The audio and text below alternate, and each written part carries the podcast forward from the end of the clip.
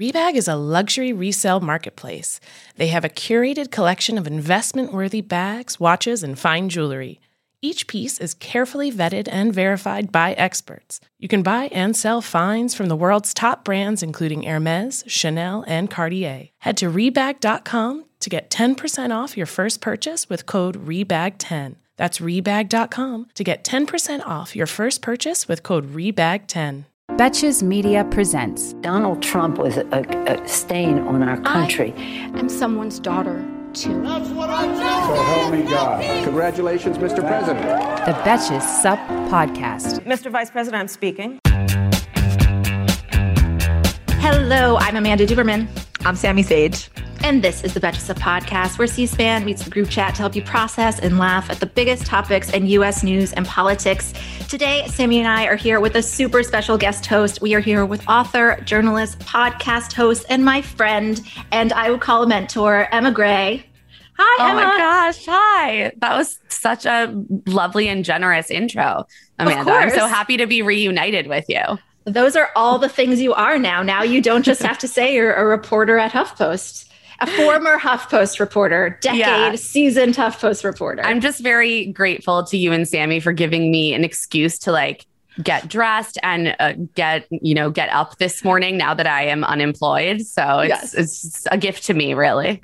We were very excited to have you after we once we like figured out that I had followed you on Instagram and that Amanda actually like knew you very well, we were like, oh, like we should like she seems like she would be great for this situation. Yeah, the day that the day we did talk about on the podcast, um, everything going on with the HuffPost layoffs, and I reacted very strongly and brought up all the work you did and work like people that Melissa did, just that was so uh, important. So we did we did talk about within like minutes of the news coming out, like three people at Betches were like, "Do you know Emma Gray by chance?" And I was like again, we were talking about this before. I just have like overly effusive reactions. I'm like, yes, you taught me everything I know. Yeah. Of course I do. How dare you ask me? we worked like, together very closely and it was wonderful. Yes, yes. I remember I remember the day that Trump won. I just like got to the office and ran into your arms. I remember it so well. A lot of sobbing. Aww. So much sobbing. All, I remember that because that's the only place I wanted to be that morning. I was like, I just want to go to work and see my friends. I feel lucky that um you passed her on to me like once she was yes. trained because she, she that was the best. Yeah, Emma, Emma broke Emma broke me in, and then and then Sami gets me all buttoned up. Yeah, yeah, yeah. like the relationship that like does yeah. all the work, and then I'm just like, look at your perfect girlfriend. You She's, convinced her to go to therapy. Yeah, yes, yes deal totally. with all her trauma. Just kidding. Amanda was always the perfect girlfriend oh, and colleague out of the, out of the gate. so we actually heard from many listeners uh, who who were so excited to see that you were coming on because they also listen to your podcast, um, which covers Bachelor Nation. You are a Bachelor Nation scholar. So we're going to begin with some of the recent issues during the most recent season, which I know Sami is pretty hyped to talk about too. Yeah, I've been waiting for this. Yeah. I didn't even watch the season, like barely watched the season, but, but I still that's, that's the interesting thing about The Bachelor is that you don't have to watch the season. You just have to have like a cursory knowledge of pop culture and even more just intersections of pop culture and feminism and politics to you're just forced to consume it and has forced itself into re- relevancy whether you want in the zeitgeist whether or not you give a shit. Yeah. right, exactly, exactly. Yeah when you start hearing contestants' names, it's like, oh, everyone's talking about Hannah Ann now. Okay, like so now, right? Now I, I have to know who episode. Hannah Ann is. Corinne, yeah. like. And the names are yeah. all the same. So it's the fact that I can differentiate Hannah's and I've never, I haven't watched an episode in three years is pretty telling. yeah, totally. And you host that with uh, your co-host uh, Claire Fallon, who's also brilliant. Yes, yes. Have you met that is. little baby? Max. Yeah. I, I, have. I actually met her baby right before oh. uh, COVID happened. And then I did get to see them in a socially distant manner over the summer. We went to a Juneteenth protest rally together. Oh, Max went to a Juneteenth Max, rally? Yeah. Max was like slightly napping, but I was like, Claire, we got to get him young. Yes. Got to teach him. He's a tiny baby anti racist feminist. Well, so. he was probably very primed for this season of The Bachelor then. yeah, exactly. He has had a lot of strong feelings. Yeah. Um, yeah. yeah. yeah. So, like I said, people who probably don't even watch but consume the culture around it are probably aware that this season's, I guess the word is winner. There was no winner. Uh, Rachel Kirkconnell was exposed to have liked racially insensitive posts and attended an antebellum themed party in 2018. It seemed to be a number of controversial actions that were not excusable in 2018 when she did them, and certainly not now. This was worsened considerably, I'd say, when Chris Harrison defended her behavior in an interview with Rachel Lindsay. And not only did he defend her behavior, but he was just dismissing Rachel, a Black woman's feelings, to her face for an extended period of time. It was very hard to watch. That was watch. one of the worst. That was brutal to watch. I think I was actually yelling at my computer while watching that. I was just like, Did And, even like- that shock you, even with everything Chris? I mean, Chris has sort of been just uh, absolved himself from participating in at all, but this time it was like he was actively problematic. Right. So here's the thing. Nothing about Chris's attitudes like surprised me. Like that is exactly who I have always known Chris Harrison to be and assumed he he would be. But what was shocking is that this is like one of the most media trained men in the industry and he was just like let me be out here with my full chest defending the racism and like expressing empathy only for people who are like very ignorant about race and racism and you're like oh you're you're just really telling on yourself uh, and and Yeah. i was it was um very illuminating to see him just like really commit to exposing Oh, yeah. himself like that Well, now you know what he really thinks. That's the thing. Like, it- he could have said something else. He could have sounded more empathetic, but like he didn't. He isn't. That that is He's what not. he thinks. And Yes. why, why? And like you said, like that is who he is. Why would he be anyone different? He makes eight million dollars a year. like he's fifty something. Like why? Like why would he have different opinions unless he were forced to have them? I don't even think now he's going to be forced to have them because like he has enough money and power and status that he doesn't like need to to sort of like learn the lesson. Like he can go right off into the sunset. We've Like, seen no. no. indication that this is a man who's like really going to be introspective and rethink his, you know, relationship with race and whiteness. No, no, no. He wants to go on a nice little PR tour, return to his job because he feels like entitled to it. Right. If his job were at stake, it would be that's the problem is that he does not feel like his job is at stake because it doesn't seem like it is. Go for it. Chris Harrison doesn't. I mean, I don't watch the show obviously as closely as you do, Emma, but do you think that Chris Harrison's really interested in doing this job anymore? Because if there's any sort of energy I've gotten from him over the past like 10 years when like I used to actually actively watch it and recap it, now when I sort he seems incredibly checked out. So if he even wants the job, it's just that he wants it because like he doesn't want to have lost the job. Oh, I think that's exactly it. I don't know that he's actively interested and passionate in this job, but I think a lot of his professional identity is sort of wrapped up in being the face of the franchise and having that source of of power and general recognition. That's what made him a celebrity. That's what like bumped him up from just being like Joe Schmo TV host on the red carpet. And so I think that he feels a sense of entitlement to that job in the way that we have seen like so many white men um, react in this way of like, how dare you take anything from me because my like baseline is being entitled to these opportunities and this compensation.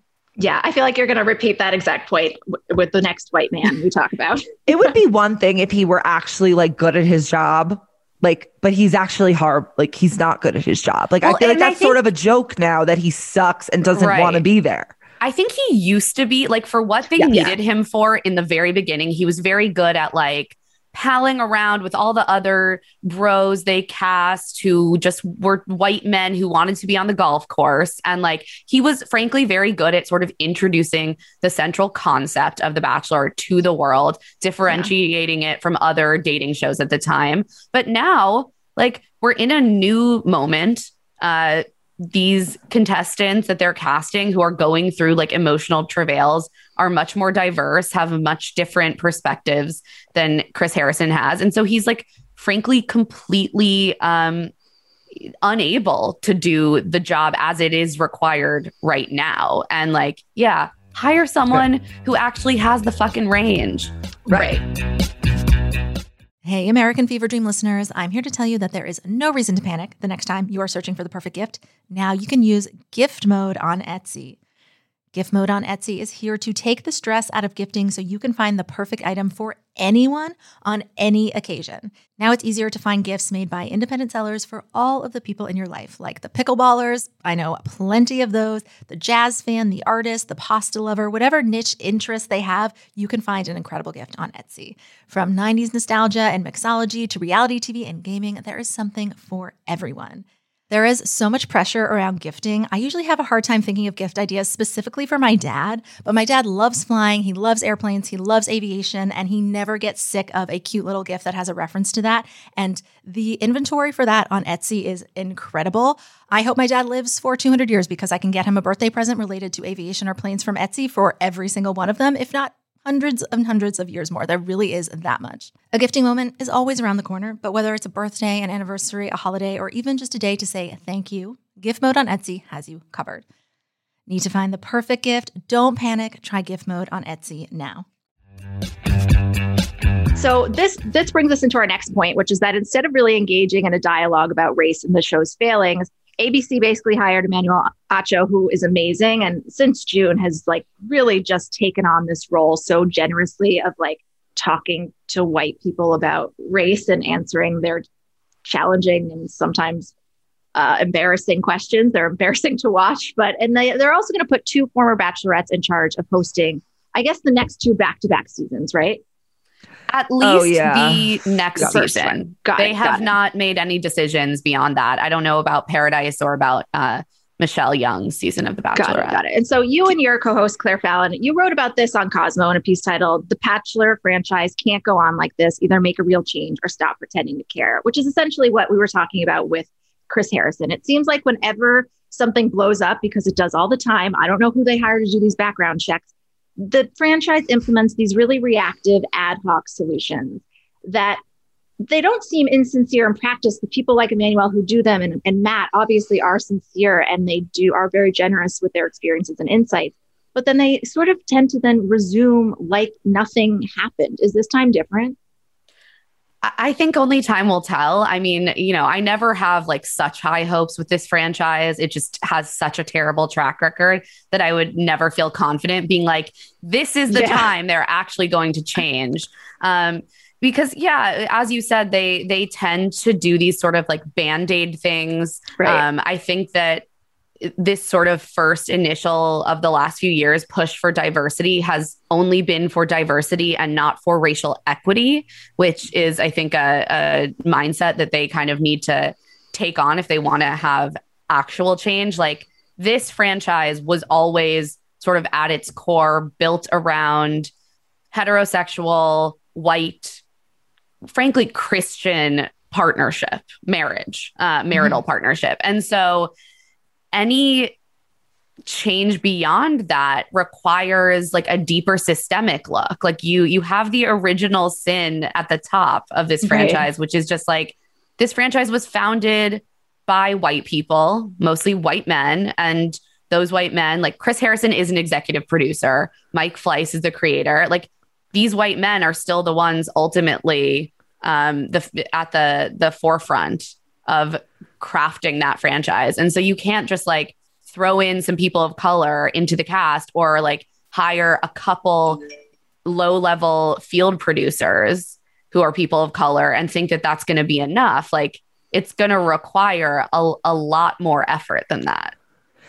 Well, okay. So I, I kind of like lost the plot on this show, like, like around like 2014. Be- and the reason was because like I just sort of felt that it never like it's a show that was stuck in 1997 mores basically. Like like you're like it's still very much like like what you said even like the structure of the show. The idea that like three women are going to night after night like the, the guy gets to sort of test drive the three women for sex and that is like an explicit episode for the like ending like the the contestants who do quote unquote the best like that is so like when you really think about that like that is so fucked up as kind of like bu- to be built into the structure of the show like at a specific time like oh every year we have like the fantasy suites yeah so my question is like does the show even want to change? Like, I actually feel like Chris Harrison, when he did that interview with Rachel, like, he is defending a large portion of what Bachelor Nation thinks. It's a conservative show. People who have like quote unquote like progressive values, like the show sort of misaligns with that almost entirely, like with any sense of like progressivism. Which I think is why it's so fascinating to watch for, for Right. people like us. Right, right, totally. But I think Chris Harrison knows that like the people who actually like the show for what it is are these like conservative people who like are not gonna who don't care if you have racial equity. They probably don't They're want not racial equity. boycott. Yeah. Well, right. And I think that that's sort of why my feeling is like we're at a crossroads and the franchise is going to choose. And there there is a big segment of the bachelor audience that is progressive. Um, but yeah, the way that that audience consumes the show is very different than the way that their sort of imagined core audience, which is that white conservative evangelical, you know, woman in her 20s to 60s. Um, like, Values don't change much in that span. No, Right. yeah. I know exactly what you meant when you said that. like you know exactly who that like imagined person is. Um, and I think it's interesting because the show does actually court I think primarily white women across the board, but white women of varying uh, political views. But they they're the people that they have centered for the majority of um, the show's run have been those like white conservative Christians. Because yeah, as you said, it does fundamentally sort of align with um, the central tenet of the show, which is like find an eligible man, his like beautiful uh, wife who will like conform to his to his world, and we're seeing you can sort of trace um, cultural progress in these like small ways if you watch the show, which is why I find it fascinating as like an anthropological Yeah. Yeah. uh, artifact. But but yeah, the the fundamental core of it is always going to be kind of conservative. Yeah, yeah. Even um, I find Sean's season really interesting because Sean ended up with Catherine, who is Asian American. Wasn't Mhm. she one of the first diverse people that they even had on the show? I think she was. They're one of my favorite couples, actually, to come out of Bachelor Nation. And like the only yeah, the only Yeah. bachelor to ever marry the woman he chose at the end. Oh, he was a born, but I think his whole thing was that he was like a born again Christian. It wasn't because of the show; it was because of like his No, own no. personal right. sort of like values. but that was a big part of it was that whoever he chooses has to be fine with that and that was like the central motivating idea of the show was that this we all have to conform to what this this white man's frankly pretty dramatic decision for his Right. life I do think it's interesting though, because even Sean, whose like faith was, as you said, sort of like the the central defining thing about him, his show was uh, his season spoke less explicitly about that Christianity than Matt's wow. season Yeah. did. Uh, and I Yeah. think that that speaks to the fact that with Matt James, the show was still again centering that like white conservative imagined audience member. And they were like, we need to make Matt James, this black man, black biracial man from New York City, safe to this Ugh. imagined Yeah. conservative white audience.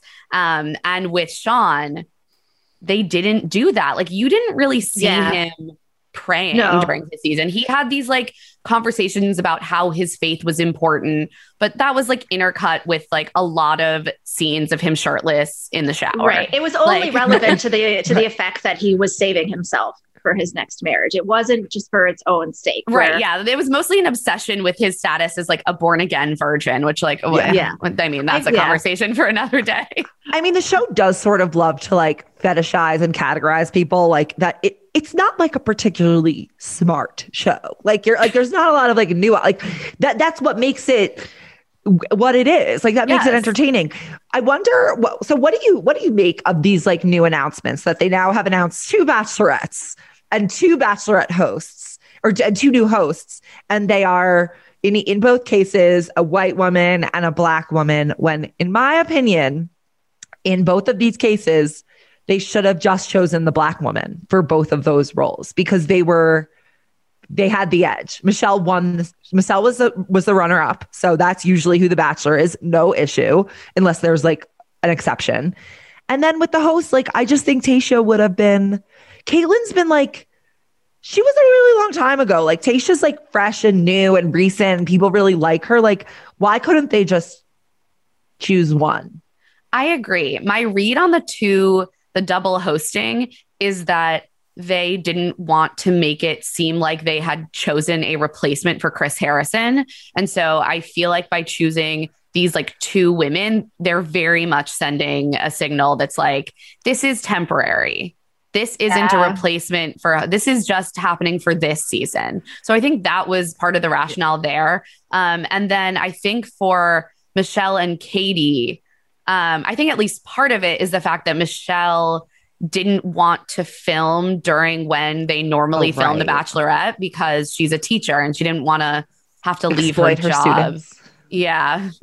um, so she they're filming her season in the summer. So I'm sure that's part of it. And I'm sure that it's also again the fact that like they had this very popular white woman Mhm. who seemed like a good fit and they could like harken back to a Kaitlyn Bristowe with her casting. Um and it felt felt perhaps safer to them. So it's probably a combination of those things. Right. And it gives you like the audience members who frankly probably do like, okay, we just had a black bachelor. Now we have a black bachelorette. It gives them like, okay, so don't worry.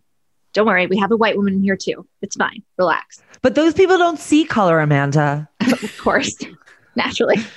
yeah. It's a, don't you feel like every time that a big institution, the New York Times, The Bachelor, a big institution run by essentially white men, picks two women to do to in a spot where typically one woman has been one person has been chosen and it's typically been a man. I feel like every time that happens, and it's now been I can think of three instances.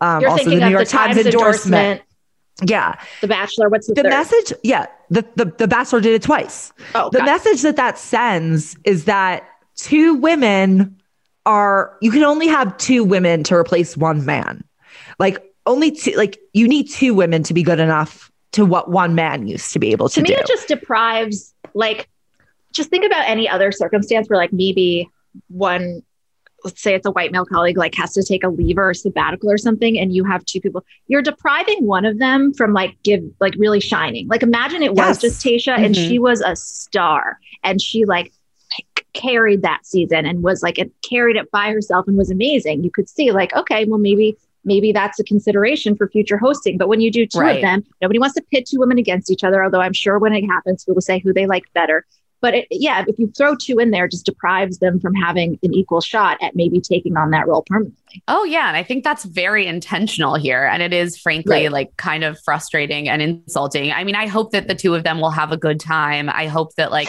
yeah Michelle and Katie will have a nice camaraderie and be able to support each other. But like yeah, it does it does sort of like diminish each one a little bit and it feels like there this show is always trying to play both sides, always trying to hedge their bets. Um, and all for the sake of not alienating an audience segment that is like frankly like unsavable in my mind. Like I'm like right and so, okay, be honest about who who you prioritize here. Um, Right. You know, yeah, it seems like in the past there has been active harm done, and it's a lot of because of what the show has chosen not to do. But this season, it really just looked like they really failed The Bachelor. They really failed Matt James. What what could they have done to ensure that this burden of basically explaining racism by himself while having his heart shredded, what could they have done to keep that from falling on him alone? I mean, my God, this season was like an utter failure from top to Yeah. bottom. And that has nothing to do with the cast, who I actually think in a lot of ways was quite fantastic. I really enjoyed Matt. I really enjoyed a lot of the women, uh, but the show's so ill equipped. And I think, uh, oh God, there's so many things. I mean, I think that they needed, first of all, um, more Black people and more people of color um, in the editing room, executive producing, you know, Yeah. sort of checking on the the ways in which some of the storylines were framed. I mean, you know, I think if you had a person of color, especially a black person in the room, you would not have gotten for example, the really exploitative way that Matt's relationship with his father who is a black man was portrayed Yeah. um, you know leaning into all of these really harmful stereotypes about absent black fathers um, so I, I think that like that's one part of it An- another part of it is that you know uh, frankly like i think that they kind of intentionally cast matt because he was someone who was like less familiar with kind of the ropes of the show and also someone who was perhaps before this a little bit less confident in speaking about his blackness. You know, he was raised in a pretty white community by a white mother. Um, a lot of his best friends are white. He's very comfortable code switching. And I think that they, again, wanted to pick a black man who could be made, quote unquote, safe to a conservative, frankly, racist white audience. And in doing that, they, they, hoisted a responsibility on him that was just completely unfair. I also think because he like hadn't been on the show before, I'm not sure that he had the full scope of understanding in in terms of the like racist history of this show and how much of of that would be on him to sort of like carry that and carry the burden of like saving the franchise and fixing the franchise. Um, and another thing I think they could have done was just like really put more resources into scrubbing people's social media accounts. Yeah. Um, you know, when they were doing the casting, um, and as well as prioritizing storylines that didn't consistently center the white women in the cast, even though the majority of Matt's like top 10 were women of color. So basically, it was like a failure of casting, a failure of checking, a failure of editing, a failure of, you know, story producing. Like it was just an utter fucking failure. Whenever I hear these things, it just blows my mind that places are resistant and don't hire Black people and people of color because it just wouldn't have made their lives so easy, much easier. It's like just do it, and then you avoid if there's somebody in the like. It's so hard. But Amanda, that would for- require someone know, else, probably a white person, like giving up some of their power. And it's I think crazy. Like it's so resistant hard to that. for white people to watch hours and hours of footage and find racism because we don't experience it. It is so much easier yes, hire people that it's just crazy like how how much harder people make their lives by just not doing the simplest thing to solve a problem but it's because like you said they won't give up their power this might be cynical of me, but like, I think that if they wanted to scrub these people's social media and do like a real look, they could. You know, I can stalk someone back to 2011 faster. You know, it, it's not really that hard. I but almost the person doing it probably didn't even know what was going on in the picture maybe because they had not didn't have the context to know that it was an antebellum party that like I mean, I just think they need to hire like a whole team of Yeah. like Gen Z teens and just like let them loose. Like, be like, are you on? Are you like a on the Bachelor subreddit? Like, just hire those people. I know some I know some HuffPost investigative reporters that could could maybe help out there. it's just but but maybe they maybe they want the controversy. Like maybe they want there to be something to talk about. Like that it's because it's not only about like what racist or or like you know kind of questionable things the contestants have done. There's also they've also run into this problem with like past exes and like people they're dating. And like i i kind of feel like they want the the audience to find something. Like that is a component of the show and the community around it. Like oh let's like dig up dirt on this person and like see what we can find. And that that causes clicks. That causes you know m- more attention on the show. So i don't know. Like i feel like if they really wanted it to be this like cleaned up show they would make it this cleaned up show. It's not like they lack resources. It's not like they have like probably ABC is fine with recruiting. Like I don't like this you're talking about a company that has like the most resources in the world to make whatever they want happen and like you're saying they can't. Like I think they yeah, I don't think it's a some matter purpose. of can't. I think it's a matter of like lacking the will.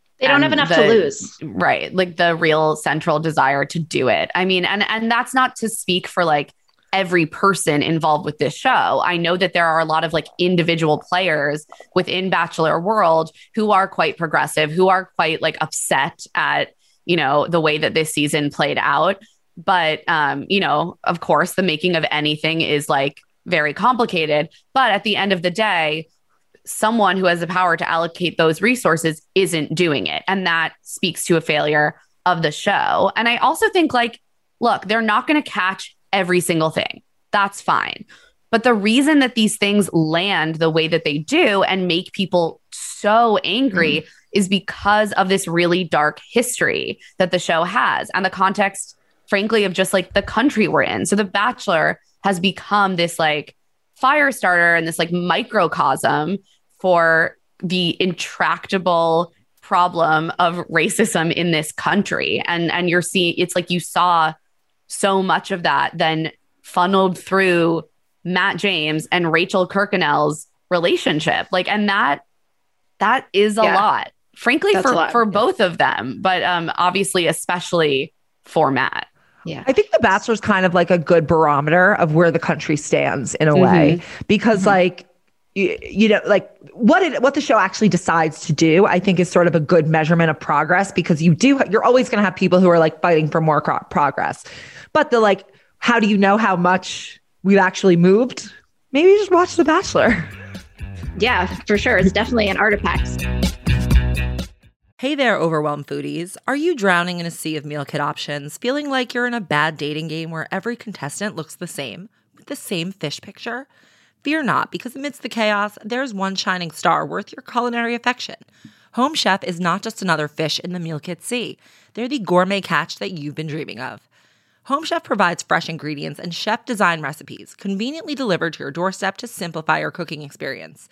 Whether you prefer classic meal kits with pre portioned ingredients and easy instructions, speedy recipes ready in less than 30 minutes, oven ready kits with pre chopped ingredients, or quick microwave meals that assemble in minutes, Home Chef has you and the entire family covered for delicious meals without the hassle. Home Chef has over 30 options a week and they serve a variety of dietary needs, so you don't have to worry about what to make ahead of time. Not only is it convenient, but it is economical too. Home Chef customers save an average of $86 per month on groceries. So for a limited time, Home Chef is offering our listeners 18 free meals plus free shipping on your first box and free dessert for life at homechef.com slash feverdream. That's homechef.com slash feverdream for 18 free meals and free dessert for life. homechef.com slash feverdream. You must be an active subscriber to receive free dessert. So speaking of underperforming white men who somehow still have the support of the public, going to check in on uh, Andrew Cuomo. So, a seventh allegation, I feel like we end up talking about this every Monday, but a seventh allegation of improper workplace harassment and misconduct has emerged from another current aide of the governor.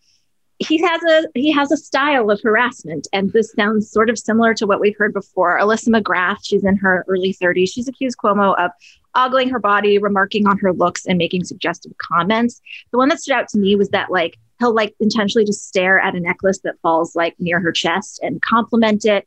And he would just, you know, just talking about dating all the time, constant sexual innuendo. And she said that Cuomo reportedly would tell women not to tell each other about his advancements.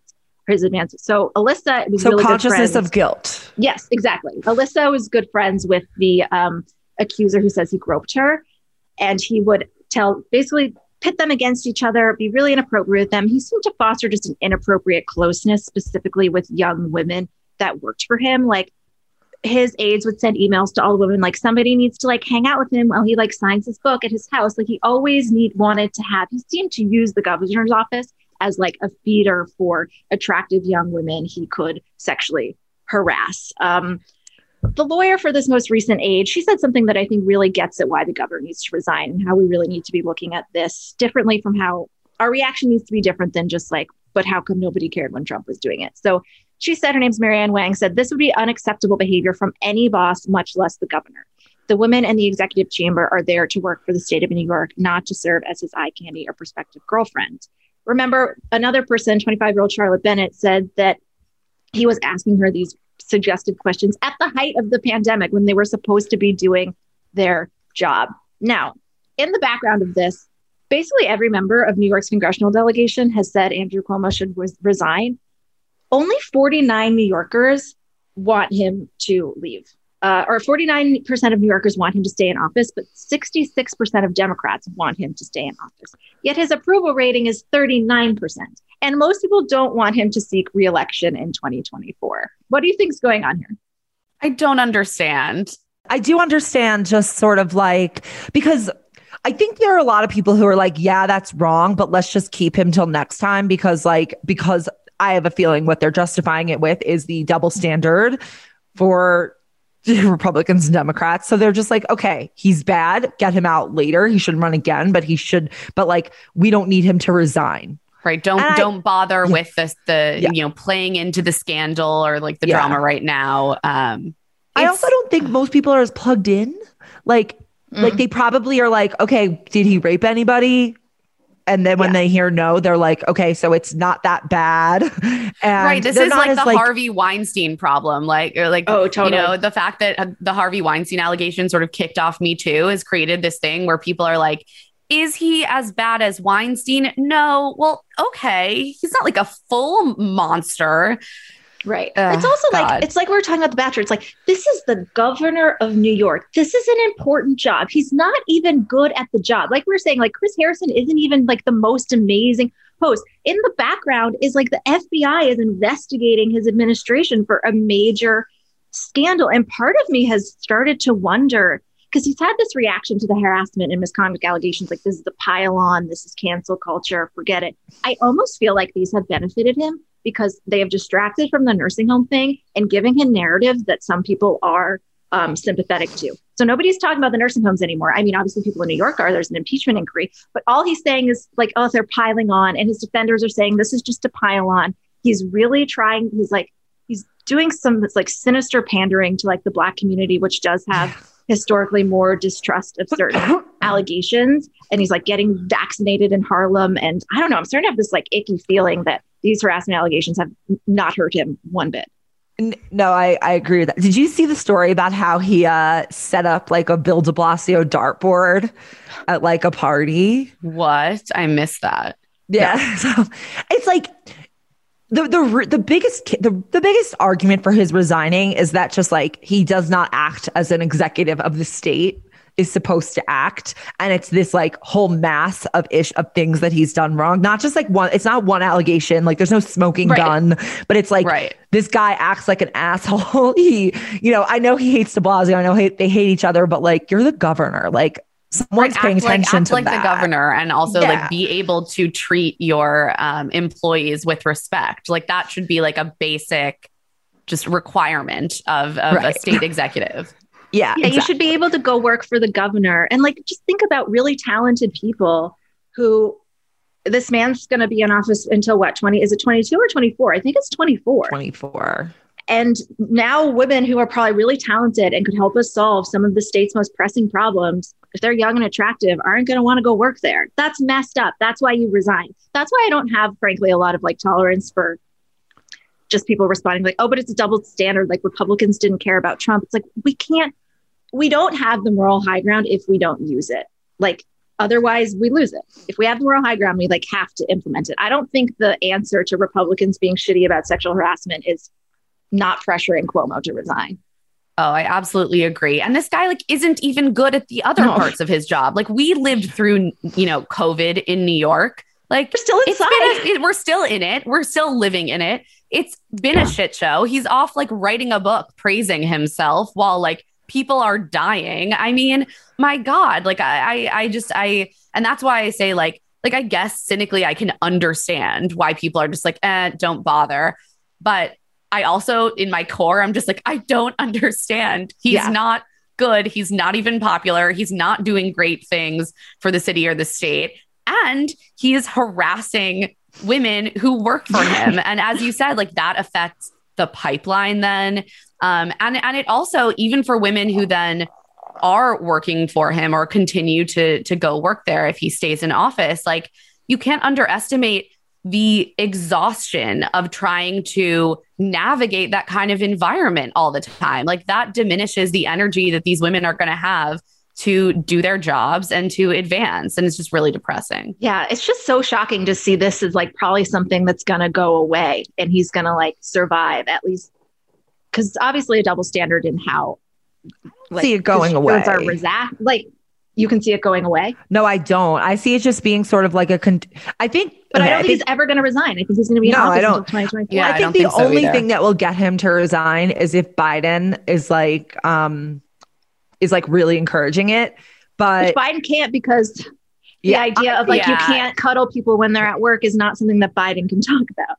Right. I also I also kind of think that it's just going to sort of I don't think it's going to go away. I just think it's going to sort of be like this rolling thing. This like low hum in the background yeah. forever. Yes. Yes. Yeah. Yes, exactly.